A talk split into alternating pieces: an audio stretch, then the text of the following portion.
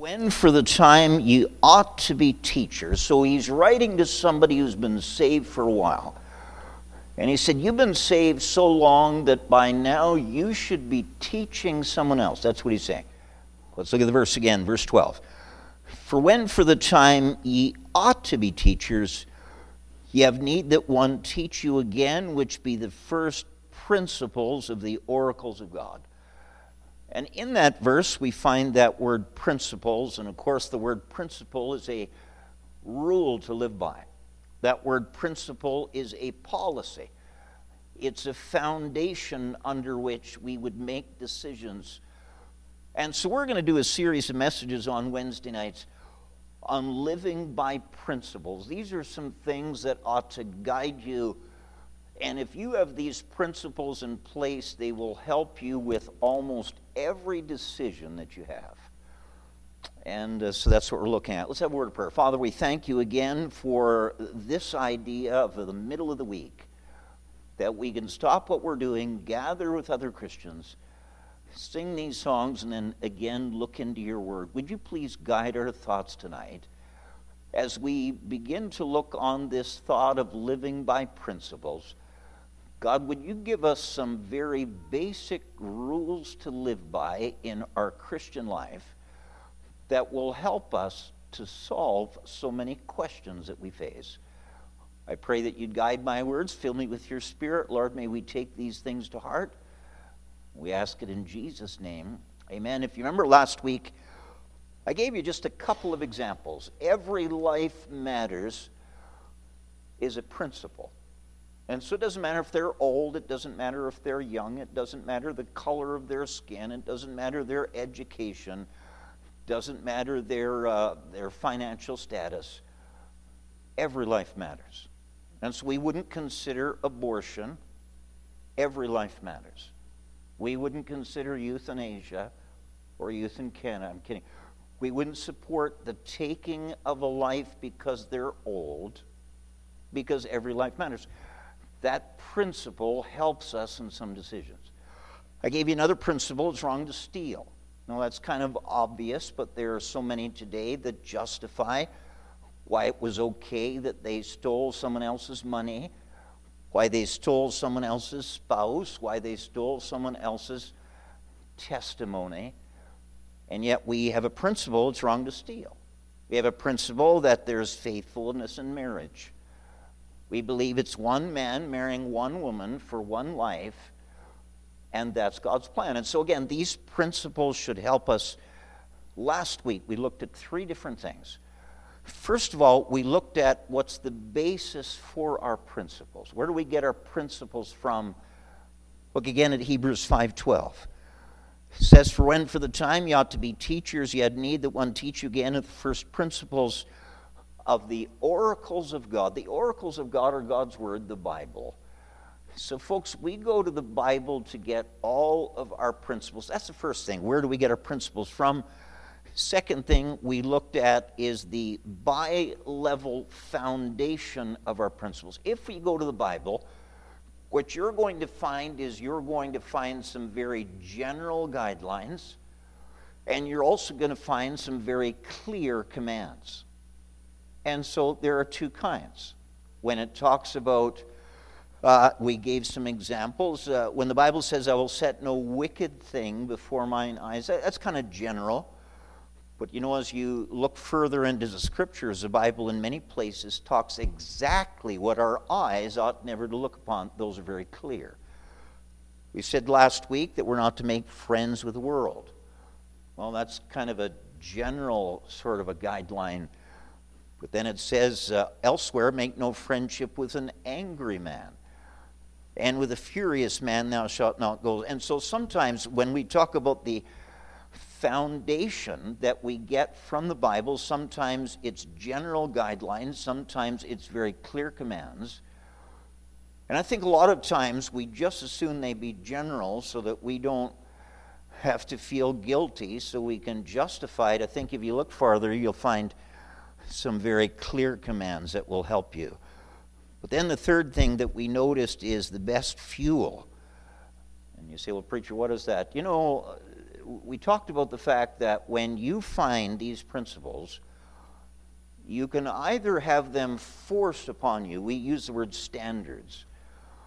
Standards is normally what somebody else sets, and you have to follow it because they're kind of making you follow it. If I, I gave this example that when you drove to church tonight, there were little signs, and some of those signs uh, they said 50 kilometers an hour, some of them said 100 kilometers an hour.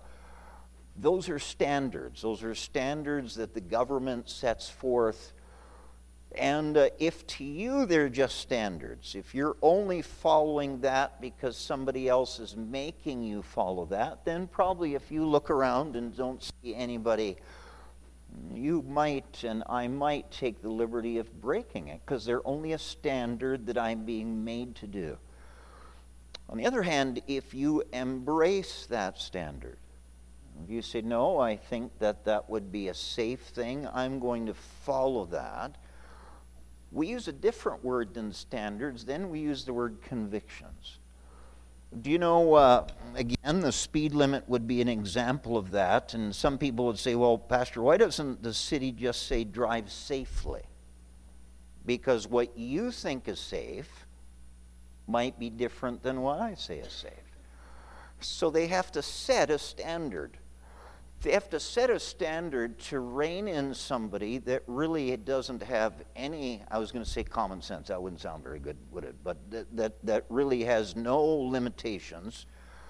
So a standard oftentimes is somebody that somebody else puts on, something that somebody else puts on you, but a conviction is something that you believe and that you hold to. And whether there's someone else around or not someone else, you're just going to do it because it's your conviction. And blessed is the man, the woman, the young person, the child who establishes some convictions of their own. It's the, it's the earnest prayer of every parent. And if you parent or have parented, it's the earnest uh, desire of every parent that my child will do more than just what I tell them they absolutely have to do that they'll embrace those things and even carry it further because they want to. Uh, before my wife and I got married, in fact, before we even met each other, we sat under old fashioned preaching and they taught this standard. They said, when you meet that young lady, that young man, when you meet them, you need to uphold a standard that you will not touch, that you'll keep yourself pure until that day that you get to the wedding altar they preached that standard. And so the young people in the church I attended, the young people in the church that my wife attended before she was my wife, many of them followed that preaching, but it wasn't really a conviction. It was only a standard. And so sometimes a young man and a young woman get together and there's no one else that's around. And folks, if it's just a standard, it goes out the window. But you know, my wife before we met, and I, before we met, we established that that wouldn't just be a standard in our life, that that would be a conviction. So it didn't need somebody to be there, though we always had somebody there. But it didn't need somebody to be there because we weren't being ruled just by a standard we were being guided by a conviction. And so again, I say, blessed is the Christian and happy is the Christian that doesn't just have standards that, that uh, rein them in, but it has convictions. And if it wasn't the first time that we were together, it was the second time that we were together. And I said to her, I said, I don't know what your convictions are, but I want you to tell, my, tell you my convictions, and we simply won't touch we won't have any kind of involvement, and I won't put my arm around your shoulder, and we won't be locked arm in arm. Listen, I'm not talking about your convictions, I'm talking about mine. And I told her that you can relax. I won't try anything fast. I won't take you off guard. And you know, that set our whole courting at a very easy situation. That's the difference between standards and convictions. Do you know, almost everywhere you go, they have standards. If you go to McDonald's, I think our McDonald's has this. Certainly, some restaurants have this. No shirt, no shoes. What's the next thing? No service. That's a standard. No, Pastor, I, I could buy a burger and fries and eat them without shoes. Maybe some guy would say, Well, Pastor, I could, I could buy a burger and fries without a shirt and still eat. You could, but you wouldn't be able to eat there because it's a standard that they've set. Is everybody happy about that standard? Probably not. There's probably people that would buck it. But I think the majority of people are glad that there is that kind of a standard in the restaurant so they don't have to eat while they cover their eyes. It's a standard. Uh, if you were to enroll in the army, they have all kinds of standards. And you can grumble all you want, but they'll tell you when to get up and when to go to bed and how to make your bed and how to make it so that a quarter will bounce off it. They have all kind of standards, and the happier soldiers are the ones that simply accept the fact that there are standards. I say the government has standards. I say homes have standards, and I talked last week about churches have standards. And there's always some people who say, well, I just don't know why. Well, listen, a standard has to be set. Now, listen closely to what I'm saying. Sometimes standards are subjective. For instance, who decided you could only go 50 kilometers an hour in the city? Why can't you go 52? Surely someone could go 53 and it would still be safe. How many are with me so far? On the highway, many of them say 100. Well, then why on some highways can you go 110? I'm saying sometimes standards that are set are subjective but it's the right of whoever is in charge to set a standard in the interest of accomplishing the bigger goal. And if you just say it's just the way it is, and just embrace it and take it and do it, happy are the people that simply work within the standards. Now, again, we are in a new generation that's trying to cast off all of the standards. Why do, why do I have to do it this way? And why do I have to do it now? And you'll just be a happier customer if you just figure what the guidelines are and do that. You know, that's true for a church, it's true for a business, true for a home. In fact, let me give you an example, then we're still not to tonight's uh, principle. Uh, but let me show you this. Uh, look over there, if you would, in Jeremiah chapter 35. Jeremiah chapter 35. So, so you that are young people still living at home, it's not your home, it's your parents' home, and they're actually kind enough to let you stay. Uh, you that are in uh, someone else's home, you just need to accept the fact that they have set some guidelines, they've set some standards, and uh, you'd sure make home a whole lot easier if you'd work with it. You say, Preacher, I don't know anyone else that has this standard. Really, you probably have different standards than I do. Your home probably does things differently than maybe my home does. We won't all have a clear command that set those parameters.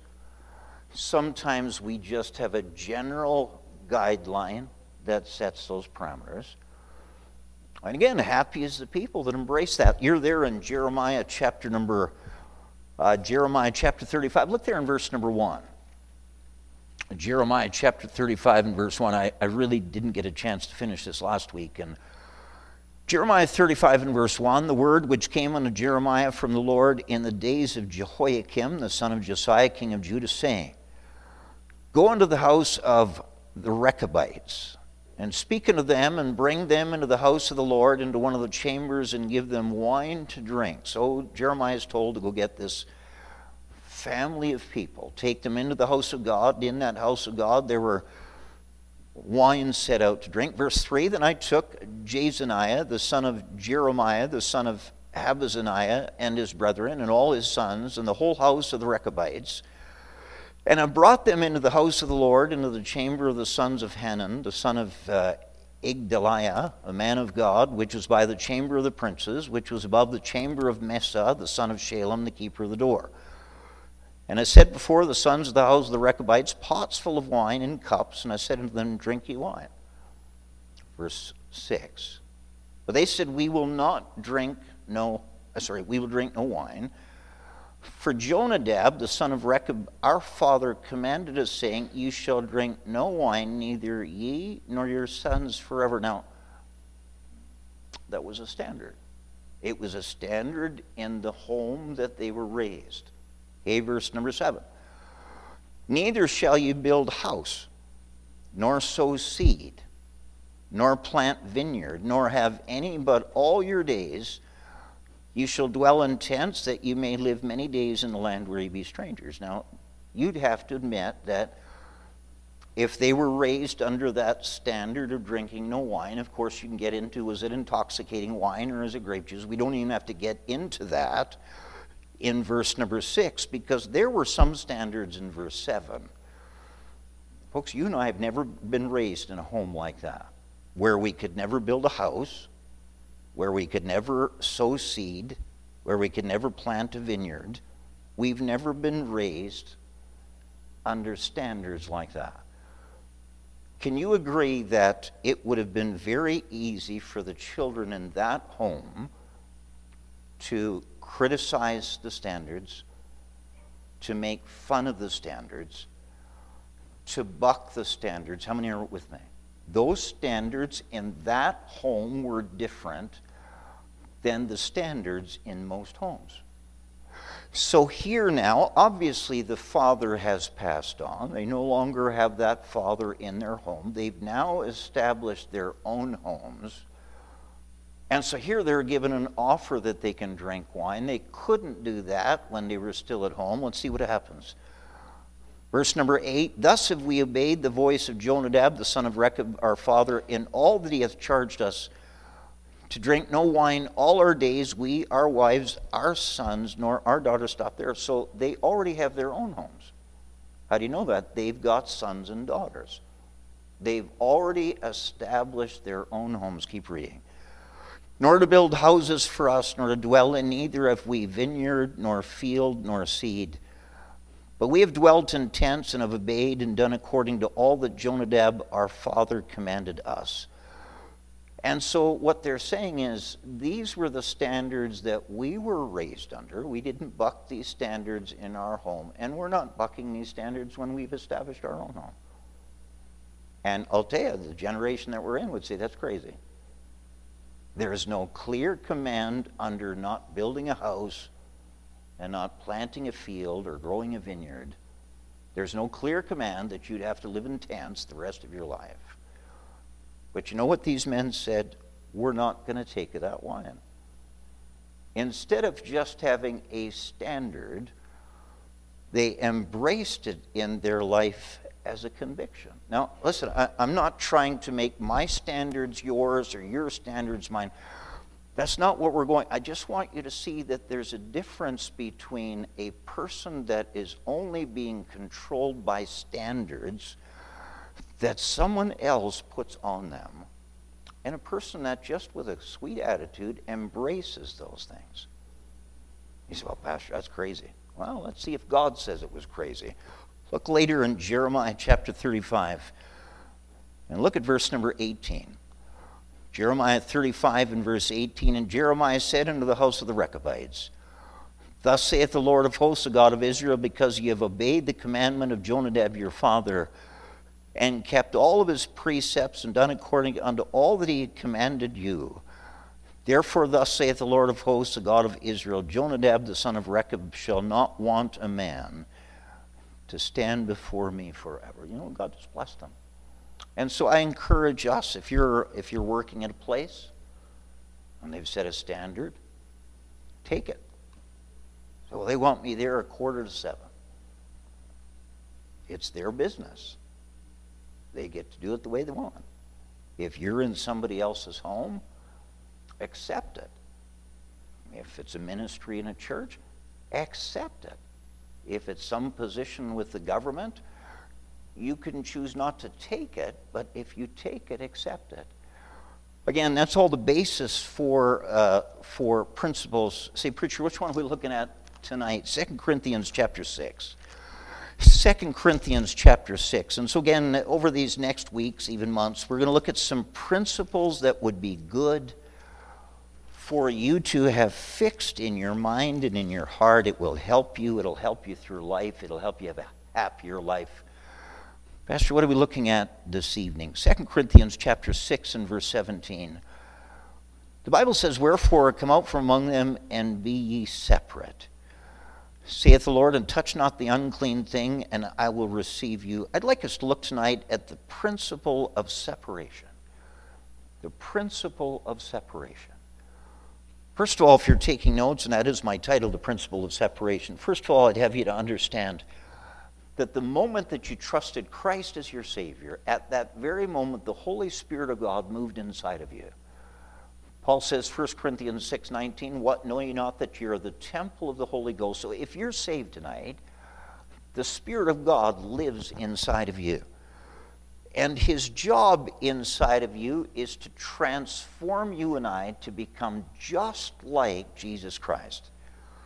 Won't happen in an hour, won't happen in a day, won't happen in a year. In fact, Paul said, Philippians 1 6, he said, being confident of this very thing, that he which hath begun a good work in you will perform it until the day of Jesus Christ. And so the moment that you got saved, you weren't yet like Christ. I wasn't either. And so from that moment, the Holy Spirit of God began to chisel away and cut away and blast away and began to remove from our lives some things that shouldn't be there. That's separation. Separation is a principle that God would have be true in every believer's life. I heard this cute story about the, a tourist. He walked into a shop of a woodcarver, and when he was in the front area, he saw the finished products. And right beside that finished product, be it the head of some famous person, there was a photograph of what that person looked like. And Boy, it looked the same. He had some of the animals and a picture of an animal. He had some of all kinds of things like that. And he was fascinated how what was chiseled out of wood looked exactly like that. And so finally he goes strolling into the back room of the shop. And sure enough, the carver is chiseling out of wood, whittling. He had a big chunk of wood, and he noticed a sketch, a drawing, what he was trying to duplicate. And after that tourist watched for a while, he said, How do you know what wood to remove? And his answer was, Well, that's simple. I take off anything that shouldn't be there. you know, when you and I got saved, at that moment that we got saved, there was still a lot of stuff that shouldn't be there. There was stuff on the outside, and there was stuff inside our heart. And it was the Spirit of God's job to get those things out. But look again there at 2 Corinthians 6 and verse 17. I want you to notice that as much as the Spirit of God will, in His plan, remove those things, look whose job it really is. 2 Corinthians 6, verse 17. Wherefore come out from among them and be separate. You know, it's not just the Holy Spirit that will direct us to do it, that's a command. Wherefore, come out from among them and be separate. So, again, we're chasing this thought, the principle of separation. And if you'd write this first thing down, it's a command of separation. It's a command. God commands this to happen. And if you remember that uh, there's a difference between general guidelines and clear commands, if you look there at 2 Corinthians 6:17, wherefore come out from among them and be separate, well, that's kind of a general statement, not very clear. But back up to verse 14. 2 Corinthians chapter 6 and verse 14. The Bible says, Be not unequally yoked together with unbelievers. Now we're getting something clear. You need to be careful of being yoked to an unbeliever. Certainly, a yoke would be a marriage. And if you're saved, you ought to never, ever consider marrying who is on someone who's unsaved. Never. And if you wouldn't marry them, then you wouldn't court them. And if you wouldn't court them, you wouldn't date them. And I would suggest if you're being invited to a party, and a Christian party, and there's lots of folks there, that's great. If he or she who's not saved is inviting you over to a party at their house, and they're the only other ones at the house, you already had something planned that night. I'm saying, first of all, it's a command of separation. The Bible is very clear that God commands us to do this very quickly. There are three things in the scripture, clear commands of people to separate from. First one is this one, verse 14 says, Be not unequally yoked together with unbelievers. So if you're writing this thought down, there are three specific commands of people to stay away from. The first one is this, chapter 6, verse 14, and that's stay away from unbelievers. It's a command. Let me give you the second one there, Romans chapter 16 and verse 17. Romans chapter 16 and verse 17. So not only are we clearly commanded to stay away from people that are not saved, we're supposed to stay from unsaved people. Second one is Romans 16. Romans chapter 16, look there in verse number 17. Paul writes this, and I beseech you, brethren, mark them which cause divisions and offenses contrary to the doctrine which you have learned, and avoid them. So, first, you've written down we're commanded clearly to stay away from unsaved people, unbelieving. Now, you have to work somewhere, so certainly where you work is probably unsaved people. God understands that. But as far as the time that you spend outside of work, people that you're with outside of job. If they're unbelievers, you're setting yourself up for some problems because you're supposed to separate. The second one, Romans chapter 16 and verse 17, you're supposed to separate from people who uh, they're, uh, they have wrong doctrine. Their doctrine is wrong. Uh, we uh, went through the summer talking about doctrines. we believe in a trinity. Well, uh, the crowd you're with, do they believe in a Trinity. We believe in a heaven and a hell. The crowd you're with, say, well, they're, they're church going people. Do they believe in a Trinity? Do they believe in heaven and hell? Do they believe in a judgment to come?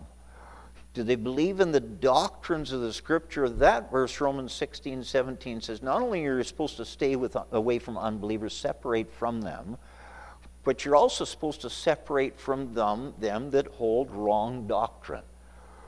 Let me give you the third one, Second Thessalonians chapter number 3. Second Thessalonians chapter number 3. Second Thessalonians 3 is the third guideline of people that we're supposed to separate from. First, separate from unbelievers. Second, separate from those that hold wrong doctrines. Uh, the one is Second Thessalonians chapter 3 and verse 6. Now we command you, brethren, in the name of our Lord Jesus Christ, that you withdraw yourselves. That's separation. Withdraw yourselves from every brother. Now that's even a Christian. That walketh disorderly. So if you're writing these notes down, the third group of people to separate from is even believers that walk disorderly. You say, Pastor, that's that's kind of a general guideline. Do we have anything more specific than that? Keep your hand in Second Thessalonians. Go over there to 1 Corinthians 5. 1 Corinthians 5. So again, Paul's saying you bump into a Christian and you find that their walk is a disorderly walk. 1 Corinthians chapter 5. Incidentally, you know, from time to time, one of the difficult things is having to ask someone in the church to leave. Remove them from the membership. And some churches don't do that because they're afraid we'll lose people. Well, look what Paul says here, 1 Corinthians 5 and verse number 11. But now I have written unto you not to keep company, so there's separation.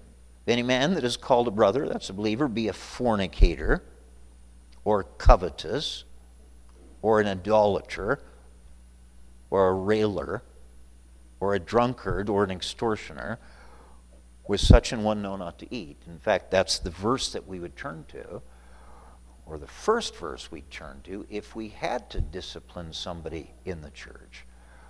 So, again, there are three groups of people that God commands us to separate first from unbelievers, back to 2 Thessalonians 3. First, separate from unbelievers. Second, separate from those that hold wrong doctrines. And third, separate from those that walk disorderly. Now, you say, preacher, that's kind of radical to separate from people, isn't it? Not according to the scriptures, it's a command. In fact, look at the context of 2 Thessalonians 3.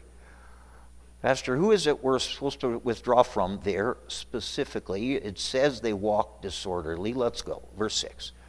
2 Thessalonians 3, verse 6. Now we command you, brethren, in the name of our Lord Jesus Christ, that you withdraw yourselves from every brother that walketh disorderly, and not after the tradition which he received of us. Does Paul give us any more information? He sure does. Look at verse 7.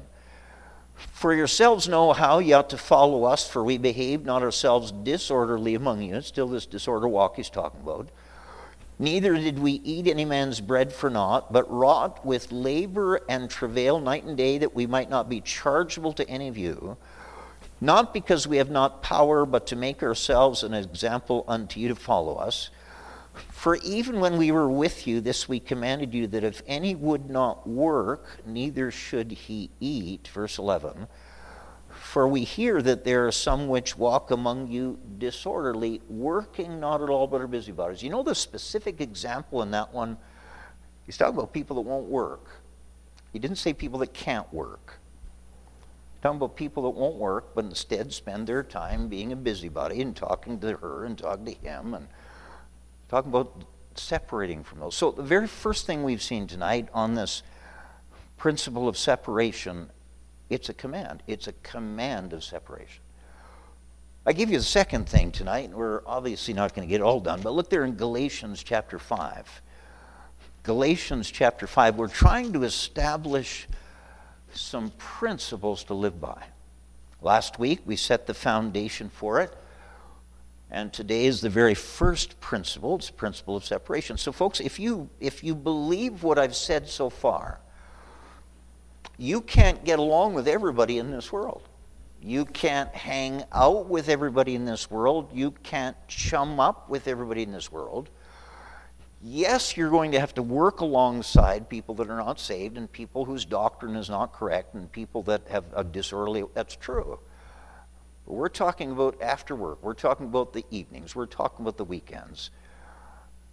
And if you understand this principle of separation, there are going to be some that approach you and say, hey, do you want to do something? And sorry, can't. Why? Because you have a principle that underlines that decision. We've already looked at the command of separation. The second one, if you're taking notes, is the because of separation. Preacher, why? Why do we need to separate from anybody? Wouldn't it be easier if we get along with everybody? Look there in Galatians 5 and verse 7.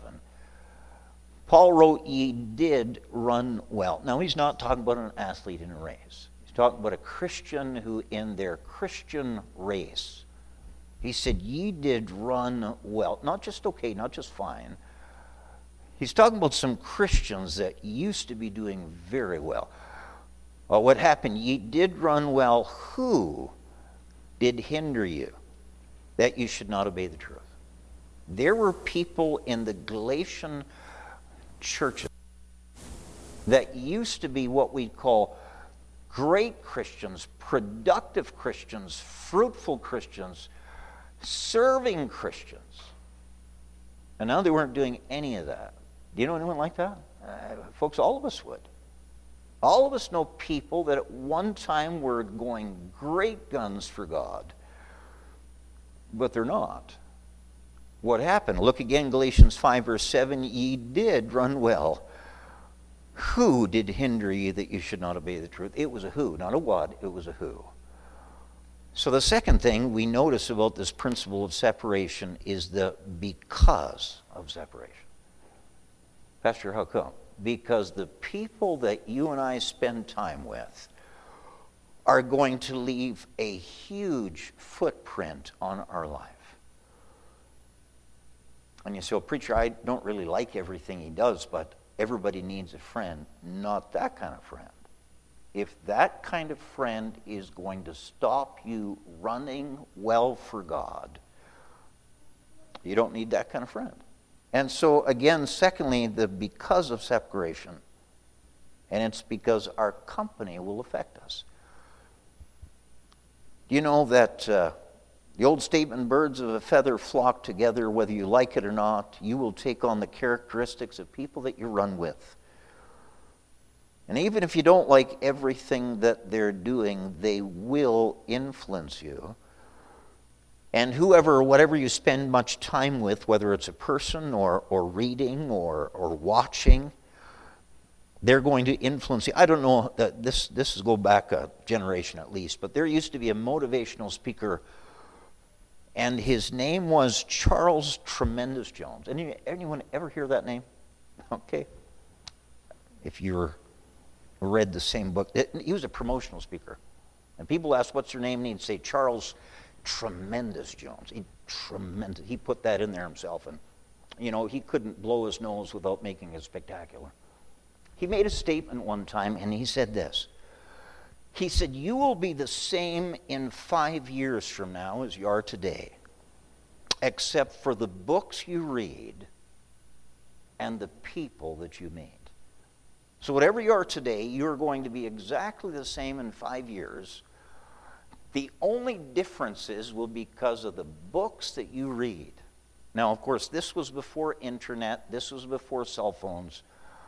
This is before social media, so I'm going to add that in. But he said, You're going to be the same five years from now, except for the books you read, except for the people that you meet, and except for the media that you look at. I don't think that's hard to misunderstand. It's those kind of things that will change what we are. And I think he was very right. Very quickly, uh, uh, let me jump through this. Preacher, just exactly how will wrong friends affect us? First thing, if you write this down, wrong kind of friends will lead us to wrong behavior. The wrong kind of friends will lead us to wrong behavior. If you have one bad friend, they'll try to get you to disobey your parents and hide things from your parents or turn against your parents. A bad friend can do that. You know, one bad friend will try to get you to drink and smoke and look at smutty magazines. One bad friend will try to, try to get you to go to dances and parties, to steal and to lie. You might never have done those things before. The influence of one bad friend can get you to do that. A bad friend will get you out of church, or they'll get you to a liberal church that caters to your flesh instead of your spirit. And a bad friend will help you get you to do wrong things that otherwise you wouldn't do. And that's why you ought to spend time with only those who will draw you closer to Christ. Well, preacher, my friend might not be a good friend, might not be a spiritual friend, but they're not a bad friend. If your friend isn't sharpening you spiritually, you better find a friend that will nothing in common with this world. So, why would we want to make people who are chasing after the world our closest friends? You know, just this week, just this week, I heard of a pastor's child. I talked to the father. Just this way. That pastor's child, raised in church, who decided that one worldly friend would be okay. And in short order, that friend led this young man into parties and bars and skipping church. And it could only go downhill from there. It wasn't long before that boy was meeting lost girls. But he shacked up with a lost girl. And it wasn't long until that lost girl, he got pregnant. And now this son of this preacher that was raised in a church comes back to his dad's home because he'd moved out. He wasn't allowed to stay in the home in his house and do that stuff. With his head in his hands, and he, he hasn't even told his dad. And he said, Dad, I don't know how to tell you this. And he said, Well, then I'll tell you. He said, She's pregnant, isn't she? And he said, Dad, how'd you know? He said, God told me this morning. Now, you might think that you can run a hundred miles away from God but God's got it all figured out. One bad friend. And now the son says to his dad, Dad, I know you've taught me different. How do I get out of this mess? I say to you, first of all, we understand that the wrong kind of friendship will lead us to wrong behavior. Uh, the second thing, if you write this down, the wrong kind of friendships will lead us to wrong attitudes. It's not just doing wrong, it's an attitude about it. Remember when Solomon was the king, and after he'd been the king, his son Rehoboam stepped up to the throne. Rehoboam was 40, he wasn't a young buck at all. When Solomon was the king, Solomon was a very harsh king. We all always know him as a wise king until he fell to uh, worldly women, but Solomon was a very harsh king. Uh, he had very harsh taxation uh, on the nation of Israel. He literally enslaved some of the people of the 12 tribes to accomplish the building. So when Solomon dies and Rehoboam, his 40 year old son, comes to the throne, the people come to this new king and said, Could you please be a little easier on us than your father Solomon was? You know the story. Rehoboam goes to the older men and said, What's your recommendation? And they said, If you just be a little easier, they'll follow you the rest of their life. He rejects that older wisdom and he goes to the younger men's wisdom, those that are the same age. And he says, What do you recommend? They said, Be just as hard as nails. It, and that's exactly what he did. And he split the kingdom and it was never restored again. I'm saying, first of all, wrong kind of friendships lead to wrong behavior. Second, wrong kind of friends uh, lead to wrong attitudes. Could you write this down? Wrong kind of friendships lead to wrong actions. It'll literally get you to do things that you otherwise wouldn't do. We know that when Peter was arrested, or sorry, Jesus was arrested, Peter followed. That's a good thing. But Peter didn't follow far enough. Instead, he stopped outside that palace and warmed his hands by the fire of the very soldiers that had arrested Christ. Wasn't there very long, and someone said, Aren't you one of the disciples? No. A little while later, weren't you one? Of... No. And by the time the third one spotted him, Peter began to curse and to swear. You know, the wrong kind of friendships will lead to the wrong actions. And if you have a friend that's trying to get you to do something bad that you've never been bef- done before, you were never trained that way, your parents warned you against it. If you have a friend that's leading you down a path, you need to get away from that friend. I, I read about this, and I probably need to stop at this. It's a true story about a young man. He was a new missionary recruit. He arrived in Africa and he was going to serve the first term with older and more experienced missionaries. And he was very earnest, he was very zealous, he was very sincere. And after he had been in that area for five or six months, the unsaved people of the village that were close to where he lived, they had what they called a heathen fire dance. So they lit this fire and they started playing wild music, and, and literally they would work themselves into a frenzy. And they would dance through this fire and they'd begin to peel their clothes off and everything that was wicked. He saw that after he'd been there for five or six months, and he watched as uh, the more experienced missionaries they gathered outside on the hillside to pray. And what they were praying for was the spiritual protection of some new Christians that foolishly decided to go to that heathen fire dance. They should have known better, but they were young in the faith. And so these older missionaries, they went out to that mountainside and began to pray, Lord, protect them. They don't know what they're doing. The young missionary watched that for a bit, and he, he asked the older missionaries, wouldn't it be better if we just go in and confront those young Christians? But the older missionaries said, No, that's not a good idea. You don't understand the strength of the spiritual forces that are at work there. You don't even want to go there because it's that powerful. Well, he didn't listen. He decided that he'd go himself. And an hour later, those older missionaries were pulling him out of that fire dance. Here he wanted to bring others out, but he ended up getting trapped himself. We've only got to two points tonight. We're looking at the principle of separation. First of all, it's a command. We're commanded to stay away from unbelievers. We're commanded to stay away from those that teach false doctrine. We're commanded to stay away from those who have a disorderly walk. It's a command. Second thing we have looked at, and it's the because. Because their influence on your life is going to change your life. And so the next time someone walks up and says, I'd like for us to be friends, we need to be ever so careful. You see, a preacher, they're, they're mannered, they're dressed well. Well, that's a good start.